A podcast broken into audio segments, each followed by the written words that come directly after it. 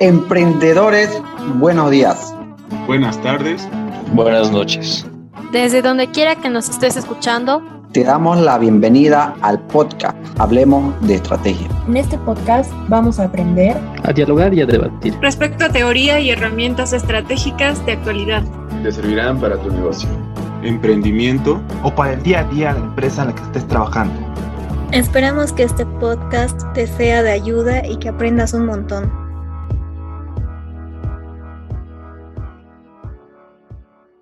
Emprendedores, un saludo gigante a toda la audiencia, en especial a ti que nos estás escuchando. En esta oportunidad hablaremos sobre el efecto de la crisis energética y el posible llamado apagón a nivel mundial. Además, hablaremos sobre el efecto que esto tiene a nuestro país. Bolivia. Por ello, Rafael nos pondrá en contexto. Adelante. Gracias, Santiago. Eh, al hablar de crisis energética en la actualidad, nos referimos a una relativa escasez de los productos y recursos que se utilizan en su mayoría para dicho fin. Las causas de la crisis son múltiples, desde la alta demanda de energía a nivel internacional para superar la pandemia, los esfuerzos de China por dejar el carbón, las históricas restricciones de infraestructura para incrementar la producción de hidrocarburos, los inviernos más fríos registrados eh, con respecto a años anteriores en el hemisferio norte, la ausencia de viento en Europa, los huracanes en el Caribe, las sequías en América Latina, la falta de desarrollo de las fuentes renovables en el mundo y, el insuficiente compromiso por cumplir con las metas de descarbonización del Acuerdo de París. En conjunto, todo esto resulta una crisis energética que tendrá consecuencias a corto y largo plazo. Entonces, Santiago, ¿qué podrías decirnos? Bueno, ante los precios del gas en los continentes como el europeo subieron un 400%, varios países incrementaron la producción de carbón. Y esto a pesar de que continúa el doble Perdón, perdón, de nuevo, a ver. Bueno, ante los altos precios del gas, que en los continentes como el europeo subieron un 400%, varios países incrementaron la producción de carbón. Esto a pesar de que contamina el doble que el gas y este podría ir en contra de los compromisos ambientales que se pactaron en el COP26 de Glasgow. Por otra parte, la crisis energética que atraviesa el mundo ha provocado un aumento de la producción de combustibles fósiles en varias naciones, concretamente del carbón.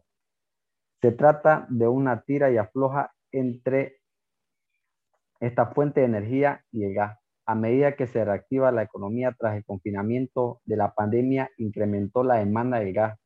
Los precios se dispararon. Exclusivamente en Europa, el continente más afectado el precio del gas incrementó cerca de un 400% en lo que va el año. Y del petróleo subió más de un 60% en el mundo. En 2019, China reportó un récord de 506 millones de toneladas de crudo. Eso es un equivalente a 10.2 millones de barriles por día. Las importaciones de crudo en China han marcado niveles récords cada año desde 2003 en la actualidad muchos países europeos están apostando su economía a la producción y explotación como principal materia prima. Bueno, en el contexto boliviano, toda esta situación de la crisis energética y del posible apagón parece no tener mayor relevancia, debido a que, en primer lugar, tenemos recursos energéticos en demasía. De hecho, somos un país exportador del mismo y como plus tenemos recursos naturales como el salar que aún no estamos explotando y es el futuro energético mundial.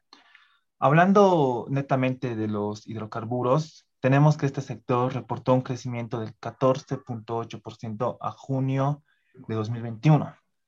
Asimismo, el informe de política monetaria del Banco Central de Bolivia en junio de 2021 menciona que el sector hidrocarburos tuvo una importante dinámica a consecuencia de mayores envíos de gas natural al mercado externo.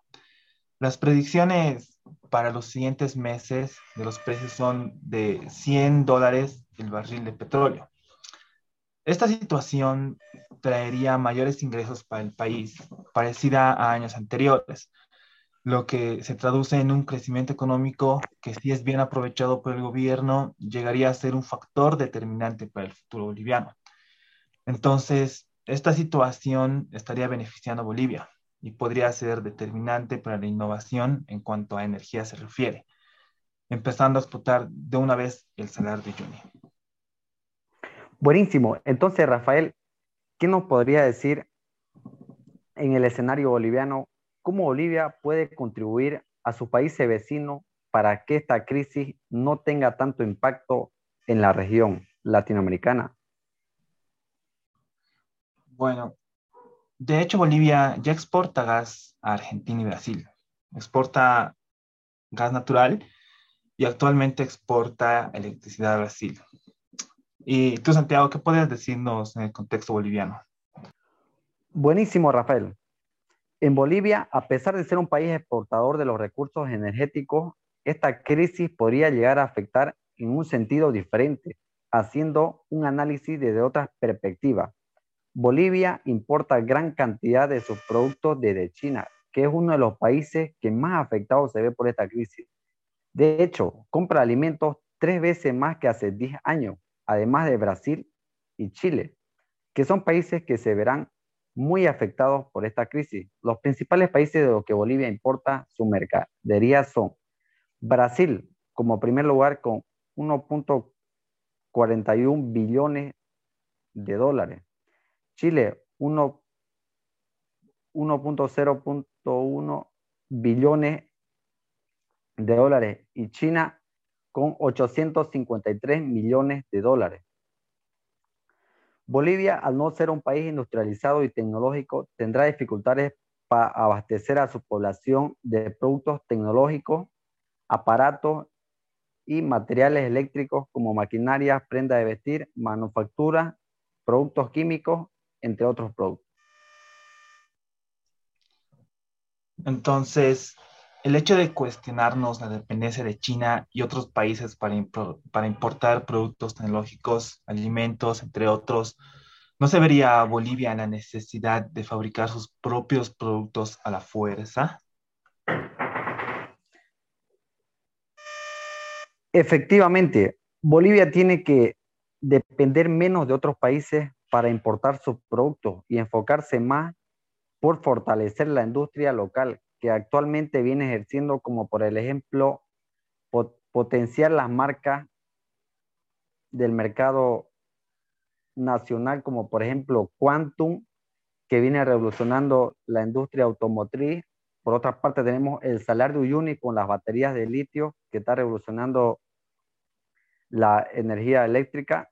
Por otra segunda parte tenemos el petróleo como es lo YPFE que está generando grandes ingresos para el país y como último lugar tenemos que apoyar a las empresas locales para que éstas puedan generar mayores ingresos y mayores oportunidades para que nuevos emprendedores puedan ingresar a este estilo de vida sostenible.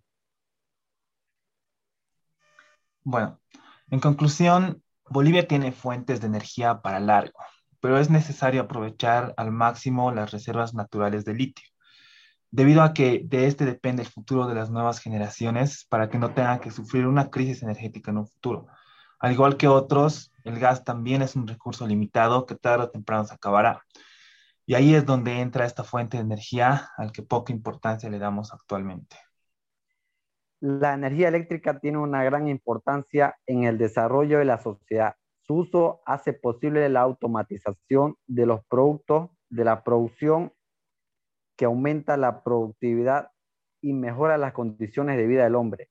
Y por lo tanto es indispensable hacer un uso adecuado en los países que se ven afectados por esta crisis. la mejor opción es optar por energías renovables. Y con eso hemos terminado el episodio. Muchas gracias por escucharnos, querida audiencia.